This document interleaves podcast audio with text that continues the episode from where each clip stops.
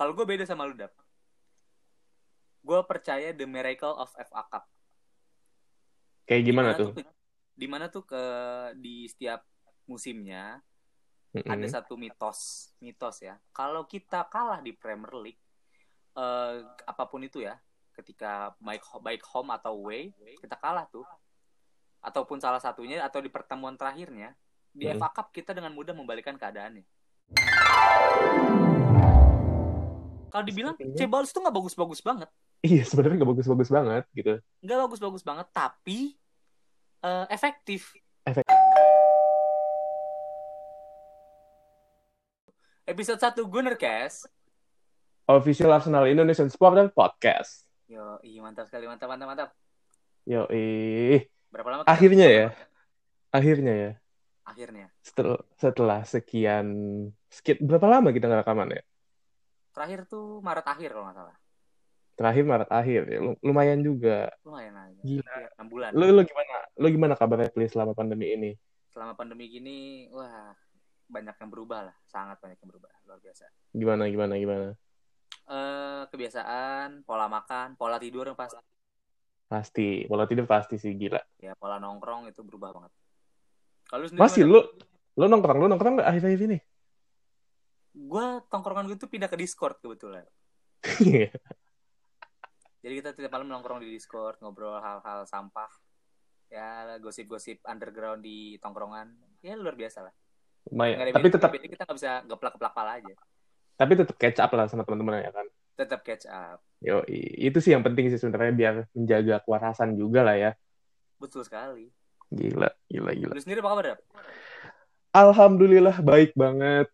Eh di luar apa ya? Di luar banyaknya perubahan yang terjadi juga sama lah, hampir sebagian besar sama lo. Eh kebetulan gue cukup anak rumahan banget, jadi jadi bener-bener jarang keluar rumah sih gue. Ya akhirnya jadi nelor. Gue bikin satu podcast lagi sama teman-teman kampus gue, ya lumayan lah ngisi-ngisi waktu luang produktif lah. Iya, betul. Nah, yang kemarin lu Yoi. bikin podcast sama Retropus ya? Iya, gila mantap ya. Lu lu eh, engagement totalnya gimana? Berapa persen naiknya? eh berapa ya? Kalau kalau dibandingin dengan sebelum episode-episode sebelumnya sih naiknya hampir 80% deh sekian. Cuman kalau dibandingin sama episode pertama tipis-tipis lah. Soalnya episode pertama ya wajar lah. Maksudnya banyak orang yang Penasaran. belum tahu dan ya penasaran lah. Jadi di situlah lumayan. Gila. Eh, kalau dari gue pribadi sih sebenarnya nggak begitu ngelihat eh, jumlah pendengar ya, cuman gue pengen ngeliat engagement di sosial medianya gimana mereka feedback yang didapetin yang gue suka sih di situ kayak jadi banyak yang DM gue jadi banyak yang follow gue dari teman-teman podcast lain gila, banyak- respect. gue gue sampai kaget ini banyak banget podcast yang follow gue bukan bukan follow ke IG podcast gue malah Oh, contoh, contoh. Ada ada apa namanya ya kawan bacot terus ada apa lagi ya gue lupa. A- ada juga beberapa orang-orang yang tiba-tiba DM gue gue suka podcast lo yang episode kemarin nih bagus nih Eh, mungkin eh, pengen dong bahas ini ini ini lagi. Terus ada juga pli yang ngasih saran ke ini ke ini ke Gunarcast kita. Apa tuh? eh apa ya kemarin tuh ada dia bilang "Hmm, saran coba eh, bahas soal fans-fans eh, tim bola tapi di berbagai negara gitu Bahas fans fans. Oh, ganders-ganders dari tiap negara gitu. Iya, dari setiap negara misalkan gue bilang gitu. Iya, nanti mungkin terus gue bilang, "Iya, terima kasih banyak atas sarannya. Mungkin nanti bisa gue eh, brief lagi Mbak, sama teman-teman gue juga." Gue bilang gitu sih. Siap, ih, gila. Respect banget sih itu kita bahas gundar-gundar dari tiap negara itu. Akan sangat Masih- masih- untuk mencari materinya. banget sih, banget sih, banget. Tapi menarik. Langsung kali ya kita masuk ke recent update Arsenal selama satu bulan terakhir. Dengan tajuk Gundercast kami kembali. Seperti Kami kembali. apa makanan-makanan keju itu, ricis. Waduh. Ricis. Oke, selama satu bulan terakhir mungkin kita hitung dari Agustus kali ya. Iya. Ya dari Arsenal berhasil meraih pia- juara Piala FA di awal bulan Agustus tepatnya di bulan tanggal 1 Agustus di mana Arsenal berhasil menang 2-1 atas Chelsea. Dua gol diciptakan oleh Pierre-Emerick Aubameyang. Gimana Pi menurut lo Gua nobar. di ya. match kemarin tuh? Gua nobar. Nobar di Gua di mana lu nobar? Kenapa maaf? Nobar di nobar di mana lu? Di rumah, di rumah teman gua. mau nobar di rumah Terus, temen gua terus, kan terus. kafe kan gak ada yang bisa buka ya itu udah terlalu malam juga lah kalau nggak salah final di 12-an Heeh. itu gue nobar gue seru banget gila Eh, di awal tuh kita keserang keserang banget Ya, golnya Pulisic ya Pulisic kalau nggak salah golnya Pulisic itu keren Mm-mm. keren kerjasama Asli, Giroud itu asli, apalan asli. lah sebenarnya golnya apalan di Arsenal ya sebelumnya ya. apalan di Arsenal Giroud. apalannya Giroud lah apalannya Giroud Apalan di Giroud sebagai seorang defensive forward ya. Gila Betul emang. sekali Giroud gue bilang wah tapi setelah itu kayaknya serangan Chelsea tuh yang gol dari gol pertama itu cuma kebetulan ya soal Chelsea abis itu nggak ada serangan-serangan yang berarti kalau lu lihat ya 90 menit pertandingan FA Cup Mm-mm. Mm-mm. Dan rata-rata yang bisa masuk ke kotak penalti Arsenal cuma Christian Pulisic itu yang iya emang benar-benar mengerikan sih emang dia. di menit 30 Iya. 40-an Heeh. babak pertama saya Pulisic cedera kayaknya permainan Itu Chelsea setelah over selesai setelah gol pertamanya Arsenal juga kan dari kotak titik penalti iya betul dari Aubameyang. itu juga udah kena tuh mungkin Chelsea Heeh. nah terus Lalu yang biasa, yang gue cukup solid yang gue suka di situ, yang gue suka di situ gol Aubameyang yang kedua sih itu itu apa ya? Itu finishingnya tuh kelas banget sih, gila. finishingnya kelas banget dan kerja keras Bellerin situ harus diacungi jempol Iya iya betul betul. Sebelumnya mungkin banyak yang kritik Bellerin setelah balik dari cederanya, di mana dia larinya ada yang bilang kok nggak sekenceng dulu katanya gitu kan. Dan dribblingnya jarang yang sukses dan banyak apa ya blundernya juga dan Iya. itu cukup dibayar sih di situ. mungkin cukup terjawab di final itu kayak dia Mm-mm. pantas lah mendapatkan squad utama Iya. Buat posisi Dan yang menyenangkan dari final itu adalah sebelumnya kita di semifinal ketemu bekas ju- eh, dua tahun lalu ya Manchester juara. Man City. Jawara itu- musim itu- Premier League musim lalu kita menang 2-0 tanpa balas. Dua kosong tanpa Man City balas. pakai squad inti loh. Kipernya itu kalau salah Squad inti. Eh, di match semifinal itu gue apa ya eh, nggak begitu berharap banyak sih sama hasil akhir. Cuman Oh. pengen ngeliat Arsenal Iya ya. karena sebelumnya setahu gue kalah deh sama City di kita ya. Kita kalah Arsenal. di kan di mulainya setelah pandemi Covid ini kan pertama lawan Manchester Iya. City pertama kan match dan pertama. kalah. Kita kalah 3-0. Dan situ Mm. banyak banget yang cedera. Ada Pablo Blunder Mari, David Luiz juga ya. David Luiz kartu merah. Terus Iya. Ketia eh bukan nih siapa ada cedera juga kalau salah satu orang tiga Mm-mm. orang Kayak ketemu di semifinal ya udahlah ya gimana Arsenal nantinya aja. tapi nah pandangan gue beda Daf kalau buat di semifinal kemarin Gimana gimana? di semifinal kemarin tuh eh kalau gue beda sama lu Dap gue percaya the miracle of FA Cup Kayak gimana Di mana tuh? di mana tuh ke di setiap musimnya Mm-mm. ada satu mitos mitos ya kalau kita kalah di Premier League eh apa pun itu ya ketika baik baik home atau away kita kalah tuh ataupun salah satunya atau di pertemuan terakhirnya di Hmm. FA Cup kita dengan mudah membalikan keadaannya Itu ya, The Miracles of Dan- FA Cup ya. Dan iya dan itu terjadi juga kemarin terjadi lagi kemarin. Dan gue udah lihat kocokan. Kocokan itu pas banget Arsenal ketemu Manchester City Iya. Chelsea ketemu MU dan gue langsung cocok logi dong cocok logi. Arsenal ketemu Manchester City. Eh, kita home away kalah 3-0 home Mm-mm. away kalah 3-0 Eh, R- MU ketemu Chelsea. MU di leg pertama ngebantai Chelsea 4-0 atau 4-1 gue lupa. Dan di leg kedua Chelsea pun kalah 3-2 kalau nggak salah Mm-mm. sama MU tapi di semifinal kedua tim itu membalikan keadaan Arsenal menang 2-0 lawan Manchester City dan Mm-mm. Chelsea menang 2 ko- ti- 3-1 kalau nggak salah lawan MU. Persis. Padahal- mitos. Padahal ya, padahal di Iya. match itu itu City benar-benar hampir nguasain permainan banget ya. parah. Gol kita tuh bisa Gila. dibilang ya kalau kata coach Justin tuh gol dari Gol- langit, tapi enggak Gol jatuh sih. dari langit. Tapi tapi eh, menurut gua kedua gol tersebut emang benar-benar hasil Iya, kerjasama yang hasil efektif kerja sih. keras dan sangat efektif. Sangat efektif banget. Di mana gol kedua itu dimulai dari Kieran Tierney ya. Itu gue suka banget Tierney di match itu saat itu. Iya, di luar Kieran Tierney juga pemain-pemain lain yang pinter ngebuka ruang ya Betul betul betul. Padahal dengan high press-nya eh, Pep. Kalau ngeliat dari statistik ya, eh, shoot on target shootnya City itu 16 dan sedangkan Arsenal 4. Tapi shoot on targetnya Arsenal itu 4 dan dari 16 shoot yang dilemparkan atau ditembakkan oleh Manchester City, yang on target cuma satu. Itu kayak ya, kita membuat setahu gue ya, gue baca di beberapa artikel Mm-mm. Arteta itu membuat si eh, tim lawan itu tidak memberikan ruang shoot, ruang apa? Ruang syuting, ruang tembak, Iya, ruang iya tembak, ruang tembak, ruang ruang tembak. tembak nggak diberikan. Jadi mau nggak mau tuh pemain dari tim lawan dia ya harus membuat spekulasi-spekulasi dari jarak jauh Iya, iya, iya. atau mungkin dari sudut yang sangat sempit. Mm-mm. Itu yang dilakuin juga sama musim kemarin tuh timnya Burnley. Kalau lu lihat tuh lu main FPL nggak? Eh, gue main tapi setengah setengah musim eh, gue uninstall. Ya, oke. Uh, kalau lu main FPL, kipernya Burnley itu dengan poin tertinggi. Nick Pop ya? Apa Iya, Nick Pop. Nick Pop kalau salah, Nick Pop. Itu kenapa? Karena banyak shoot dari tim lawan yang lemah sekali atau dari sudut sempit, biarpun on target tapi dengan mudah ditepis oleh kipernya Burnley karena Oh, tidak iya, iya, tidak iya. membahayakan gawang. Karena ada ada satu satu statistik lagi yang membuktikan apa ya, yang lebih kuat dibanding shot on target ya, eh, expected goals ya. Iya. Ya, eh, yang maksudnya eh Peluang Statistik. iya untuk memberikan peluang biarpun itu terjadi atau tidak mm, tembakan mm, di mm. situ. Ya, gue senang sih dengan cara main Arteta, tapi itu nggak cukup buat kita ngarungin satu musim penuh dan empat kompetisi ya di musim ini.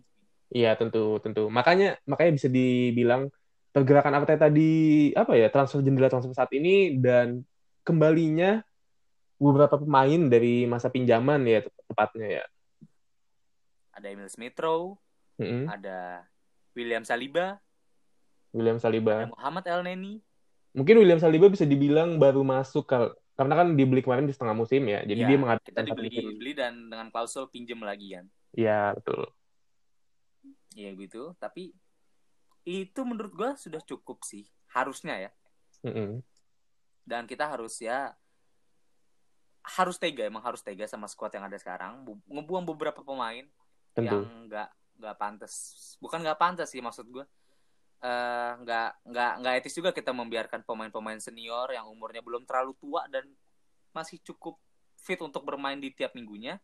Kalau Iya. kita main apa cadangin di bangku cadangan itu juga akan mungkin me- mengikis skill mereka membuang gaji klub ya kan? Membuang anggaran klub anggaran klub. Itu Ada kita ada beberapa pemain ya yang ya apa ya, apalagi di Jual. posisi bertahan ya, ada beberapa pemain yang masuk list jual, ada Socrates, ada Guendouzi, lalu ada uh, Ens Maitland Niles juga, ada yang Rob Holding masuk list pinjam Rob Holding ada juga Mustafi pinjam. juga Mustafi. Tapi yang kemungkinan besar akan eh, apa ya, kansnya kemungkinan akan meninggalkan Arsenal ada Socrates dan Torreira ya kabarnya. kabarnya ya kalau City jadi beli Kalido Bali Socrates akan menjadi target utama Napoli Napoli, ya tentu. ya, apa pun itulah ya Tapi sih Dan menurut gua kayaknya ya, kayaknya kalau Socrates keluar pun eh, nggak masalah sih karena di posisi umur yang sama ada ada sosok David Luiz yang emang kadang nyebelin anaknya. Eh, oh iya ngomong-ngomong David Luiz lu inget nggak kalau nggak salah itu ada satu cuplikan yang diupload Arsenal di Twitter Mm-mm. Ketika match lawan Liverpool kalau nggak salah David Luiz itu benar-benar ngelit ke lini belakang Iya iya iya iya betul betul betul. ya kan. Kayak- Eh, Liverpool- Liverpool ngambil sepak pojok dan David Luiz teriak Emi catch up apa atau bahasa Inggris lah pokoknya Iya. Emi tangkap Heeh. atau eh, Oh iya iya iya iya iya. Ernie maju Iya iya betul. Auba betul. jaga dia dan David Luiz yang ngelit semuanya Iya iya. Apalagi datangnya satu back Brazil si Gabriel Ma- apa Magal Magalhaes Magalhaes. Magalhaes eh seorang Brazilian defender yang umur masih 22 tahun dan dipimpin ada David Luiz di situ mungkin ya akan jadi apa ya akan jadi sebuah eh solusi mungkin perkembangan yang bagus buat back itu dia mungkin secara langsung akan belajar banyak dari David Luiz dan juga Tentu, si tentu. Gabriel ini yang gua tahu tuh posturnya juga cukup tinggi postur dan badannya cukup tinggi. ya dan yang gua tahu dia juga cukup memiliki speed apa sih pace ya kalau di Iya. Gitu ya. Kedua kedua kedua back yang baru masuk di Arsenal yaitu William Saliba dan si Gabriel ini dua-duanya punya postur yang hampir sama, tinggi dan badan badannya cukup besar dan keduanya punya pace yang bagus sebenarnya. iya Mm-mm. Beda mungkin dibanding Rob Holding ya yang badannya agak agak berat gitu walaupun ba- badannya seorang Rob Holding tapi Rob Holding kan badannya agak-agak lambat gitu ya. Cuman emang gue ngeliat badannya Rob Holding itu untuk aerial duel bagus-bagus banget sih. Tapi datangnya dua back tinggi ini kayaknya itu bisa apa ya merebut tempatnya Rob Holding gue gue rasa sih iya maksud gua kayak buat uh, memotivasi tiap-tiap back apalagi total back kita tuh sekarang kalau Socrates nggak keluar tuh ada delapan. Kalau Mavropanos balik dan Socrates nggak keluar sampai akhir musim ada sembilan kita punya back tengah. Iya. Gila. Sangat amat apa ya? Sangat amat eh uh, sinkron dengan jumlah main gelandang kita ya sebenarnya. Gelandang kita ya, kita dibilang banyak sih enggak, tapi cukup lah gelandang kita saya dibilang. Soalnya kan ada isu Ceballos tuh balik lagi. Iya, Ceballos on loan sih. Tapi on loan. Tapi masih on loan ya, kan di pinjaman. Itu menurut gue cukup dan kita butuh satu gelandang lagi sih yang kreatif. Atau mungkin sosok besar kayak ya itu di Manchester City mungkin dulu. Ya, seperti yang sedang dirumorkan itu Thomas Partey ya. Thomas Partey ya, mm -hmm. dan satu gelandang yang bener-bener buat ngebantu lini serang dan lain sebagainya yang dari dari Lyon tuh si apa? Akwar. Awar ya, Hasem Awar, Awar ya. Awar, Awar. Gue gak tapi, tahu spell gimana.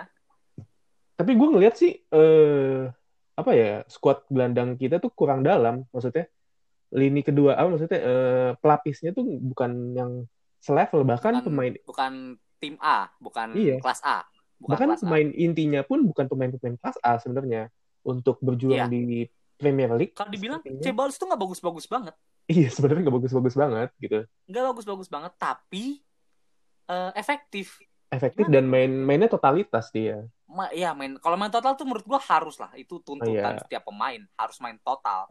Tentu tentu. Ya kan. Cebalos itu cukup lah buat tapi ya kalau target kita juara Premier League mungkin butuh ke kerja keras lebih dari Cebalos dan back apa gelandang-gelandang tengah lainnya dan iya. tim-tim lainnya kan. Tapi ya, uh, ngomong-ngomong soal Sebalos, kemarin kita juga berhasil di akhir bulan ini tepatnya ya, akhir bulan kemarin, kita juga berhasil mendapatkan satu piala lagi yaitu Community Shield dengan ya. skor 90 menit satu sama melawan Liverpool, si sang juara tahun ini dan menang di penalti dengan skor 5-4. Di match itu, uh, eh, gue rasa sebenarnya Liverpool cukup apa ya menguasai menguasai permainan banget, tapi yang gue lihat ada yang hilang dari Arsenal itu di Sebalosnya itu. Iya. Si mungkin karena El Neni itu pemain tipe pemain yang berbeda sama Cebalos. Iya. Sangat berbeda. Dia lebih bertahan juga. Iya, El Neni itu ya udah gelandang tengah murni aja udah. Hmm. Kalau Cebalos itu lebih kayak apa? Box to box bukan sih apa? Eh, uh, gue ngeliatnya lebih ke free roll sih kayak zamannya dulu Fabregas. Oh iya, mungkin lebih ke free roll. Mm -hmm. Kayak dia Terus. dia bisa ada di posisi-posisi yang di lini kedua terus ada tektok dengan si uh, Granit Xhaka juga di lini tengah gitu kayak oh. ada nah. yang ada yang ngotak-ngatik lah di lini tengah cuman itu yang gue rasa hilang di match kemarin waktu lawan Liverpool iya tapi juga di match kemarin tuh El ini cukup efektif gue lihat iya itu dia itu dia buat menutup para pemain Liverpool tuh kalau gue lihat ya kita itu Ra rapat, rapat, rapat. di Community Shield itu kita pakai Arsenal B bisa dibilang pakai Arsenal B striker kita itu N Ketiyah iya back kita itu siapa sih Holding sama David Luiz. David Luiz, Bellerin. Uh, Bellerin sama kita tuh Matt Miles. Uh, Matt uh, Saka sama El Neni. Iya. Depan kita Saka, Ada. Bukayo. Bukayo Saka, Aubameyang dan Ketia. Aubameyang dan ya. Itu benar sih selama 45 menit pertama hingga 45 menit kedua gue nggak ngeliat ada kreativitas serangan sih di lini Arsenal. Di, di, di, di, di lini tengah Arsenal tepatnya. Karena ya. sebelum-sebelumnya ketika ada Sebalos, uh, mungkin ada pergerakan ya di lini tengah kemarin itu, cuman kemarin lebih apa ya kita banyak bertahan dan benar-benar main rapat. Uh, apa ya defensive line-nya cukup rap, cukup rendah banget ya maksudnya depan kotak penalti banget biasanya kan agak lebih tinggi sedikit mm-hmm. cuman gue rasa itu yang emang dituju oleh Arteta sih uh, benar-benar nutup ruang tembak untuk Liverpool karena kalau misalkan lini belakang kita tinggi dan ketika Liverpool kasih counter attack pemain-pemain kayak si Sadio Mane salah tiba-tiba udah di belakang back itu benar-benar udah one on one tinggal lawan kiper. Iya. Sedangkan ketika lini apa garis bertahannya rendah kemarin, ya mau nggak mau rapat dengan posisi kiper dan back itu. Itu ya. Ya kalau menurut gue gitu. Terus juga uh, kemarin tuh Liverpool saya bilang kita beruntung banget lah. Karena... Beberapa kali tuh Martinez ngelakuin penyelamatan gemilang ya. Iya. Si pemain yang tembakan pemain-pemain Liverpool ada si pemain Mane. yang kabarnya mau keluar ya sayangnya. Oh mana mau keluar kabarnya? Si ini Emi Emi. Oh iya. Karena kan emang dia harus ambil apa ya ambil posisi di timnas Argentina mau nggak mau dia kayaknya butuh posisi utama sih di tim bola tim apa klubnya juga Iya betul. Ya nggak masalah sih. Itu kan Hmm. balik lagi ke pilihan pemain. Tapi menurut gue tanpa dia keluar dari Arsenal pun, gue rasa Argentina tuh sudah menyiapkan nomor punggung Posisi. satu untuk Martinez. iya iya iya Karena nggak ada lagi. Karena di apa kiper Argentina kan gitu-gitu aja ya maksudnya eh Iya. ya lin apa eh, pemain Nggak utamanya jago-jago banget juga nggak jelek-jelek banget. Standar aja. Mm-mm. dalam beberapa edisi Piala Dunia terakhir juga Sergio Romero sebagai kiper utamanya ya kiper kedua di atau kiper ketiga sih di MU dia tuh Kiper kedua. Dan Mm-mm. kalau lu ngeh tuh pertandingan terakhir Argentina di Piala Dunia 2018, kipernya bukan Romero, Armani kalau ya Armani kipernya Nah, River Plate ya kan 4-2 itu. Ya menurut gue Martinez gak ada alasan sih buat nggak masuk timnas pra, timnas Iya. Argentina kok Prancis. Timnas Argentina dengan kemampuan dia sekarang ya, ketenangan dia Mhm. yang sekarang.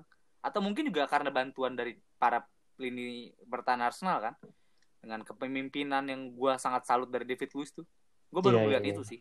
Mungkin kalau Iya. tetap ada penonton di lapangan kayak gue nggak akan tahu kalau David Luiz begitu, sebegitunya memimpin pertandingan. Iya iya. Karena di beberapa match terakhirnya juga dia banyak ngelakuin kesalahan juga. Itu mungkin yang jadi anomali ya karena seorang David Luiz yang dikenal banyak sering uh, off position, lalu banyak blunder dan semacamnya. Tiba-tiba dia apa ya jadi jenderal di lini belakang sih itu cukup apa ya cukup ngagetin lah, cukup mengejutkan gitu. Bener banget. Gua salut lah sama Hmm. kerja keras yang bisa ditunjukin dan mental ya, mentalnya Iya. bagus banget David Luiz. Itu yang mungkin dibutuhin oleh beberapa pemain muda yang kembali kayak yang tadi lo, kayak yang tadi lo bilang. Dan beberapa pemain muda yang baru datang seperti back-back yang tadi disebutkan juga ada William Saliba dan Gabriel gitu. Itu mungkin yang akan dibutuhkan oleh pemain-pemain muda di mana mental kepemimpinan dan ya gue rasa udah lama juga kita nggak punya seorang jenderal ya setelah setelah bisa dibilang siapa ya? Eh Koscielny mungkinnya di lini belakang Mungkin Koscielny nggak terlalu karena setelah pensiunnya Mertesacker Koscielny lebih sedikit. Iya. ya. tepatnya Ya. seperti itu setelah second keluar mungkin kita nggak punya jenderal di lini belakang ya tepatnya Iya. Ya, Ya, gua- gua senang lah pokoknya. bisa lah David Luiz dua atau tiga musim lagi. Harusnya sih masih kuat. semoga aja dia mengurangi minimal chip blunder yang ada sih tepatnya Iya, maksudnya ya lebih mawas diri lah. lebih mawas diri karena hobi banget dia off position tuh Iya. Dan kalau dia out of position dengan back-back yang ada sekarang, har mungkin mungkin bisa menutup yang lainnya lah. iya karena sebelumnya biasanya ditutup oleh Mustafi ya Mustafinya nanti juga ya gitulah Iya. Kalau kata box to box bola itu kela- kelewatan sih dengan Kalau- jumlah back tengah Arsenal yang sebanyak itu. Kalau pertahanannya masih kacrut, ya iya maksudnya sih belajar lah mereka. mestinya sih belajar lah dan punya fisikal yang bagus juga jadi itu mesti sih dimanfaatin kali ya Iya, dan juga ekspektasi orang-orang tuh kayaknya kayak mereka tuh nggak gede-gede banget. Jadi mereka ya kayak main nothing tulus aja. Syukur gue main jago. iya iya iya betul betul tenang sih jadinya Tenang, tenang. Yoi, Oke. mungkin untuk episode sekarang segitu dulu kali ya. sebegitu dulu dengan Mm-mm. tajuk Gunnercast kami kembali. Yoi, betul. Oke, gue kira itu cukup ya untuk Yoi. episode satu ini. Untuk Arsenal-Arsenal Indonesia di regional mana pun yang mau bersuara atau mengikut apa mengemukakan kesotawan kalian tidak masalah di podcast Yoi. ini. Silakan Bebas, boleh bebas, DM bebas. gua. Ya bebas, boleh DM gua di @chamberafli dan Di Hahdava. Hahdafa. Oke. Nanti double F. akan ngobrol untuk di podcast dan waktu kalian ini bisanya kapan. Yoi, bisa lah di DM aja langsung. Oke, ya Yoi. betul. Terima Thank kasih you, sudah teman-teman, udah-. Yoi, thank you teman-teman udah mendengarkan sejauh ini juga. Thank you Rapli atas waktunya. Yoi, mantap. Terima kasih sekali Dapa. Semoga kita bisa persisten. Konsisten dan konsisten tentunya. Oke, thank you semua udah dengerin. Sampai jumpa di episode Bye. selanjutnya. Gunercast. Yoi. Dadah. Dah. doing anything just to get you over my mind. Right back where I started again. And trying to forget you is just a